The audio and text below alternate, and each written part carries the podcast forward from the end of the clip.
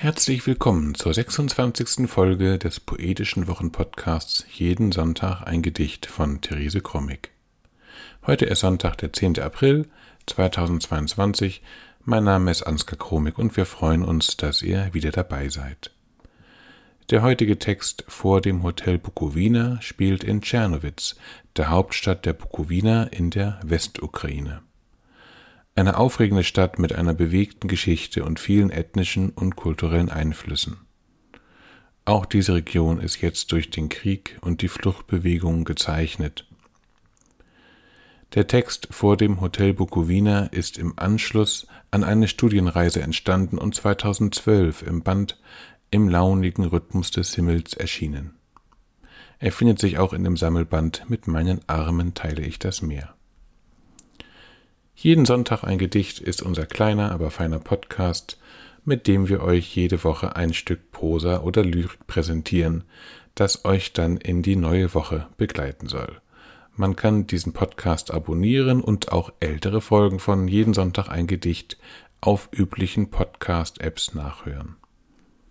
Nun aber Therese Comic mit dem Text Vor dem Hotel Bukowina.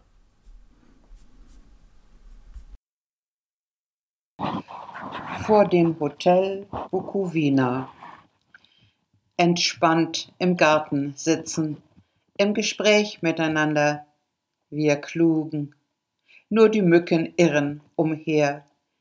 Wir gehen in die Tiefe und Weite und schauen ins Metaphysische, während es über dem Teich schwirrt und flimmert. Immer um diese Zeit kommen sie sagt einer, während die Krähen uns mit lautem Krächzen das Wort abschneiden und den Himmel über uns bedrohlich schwärzen.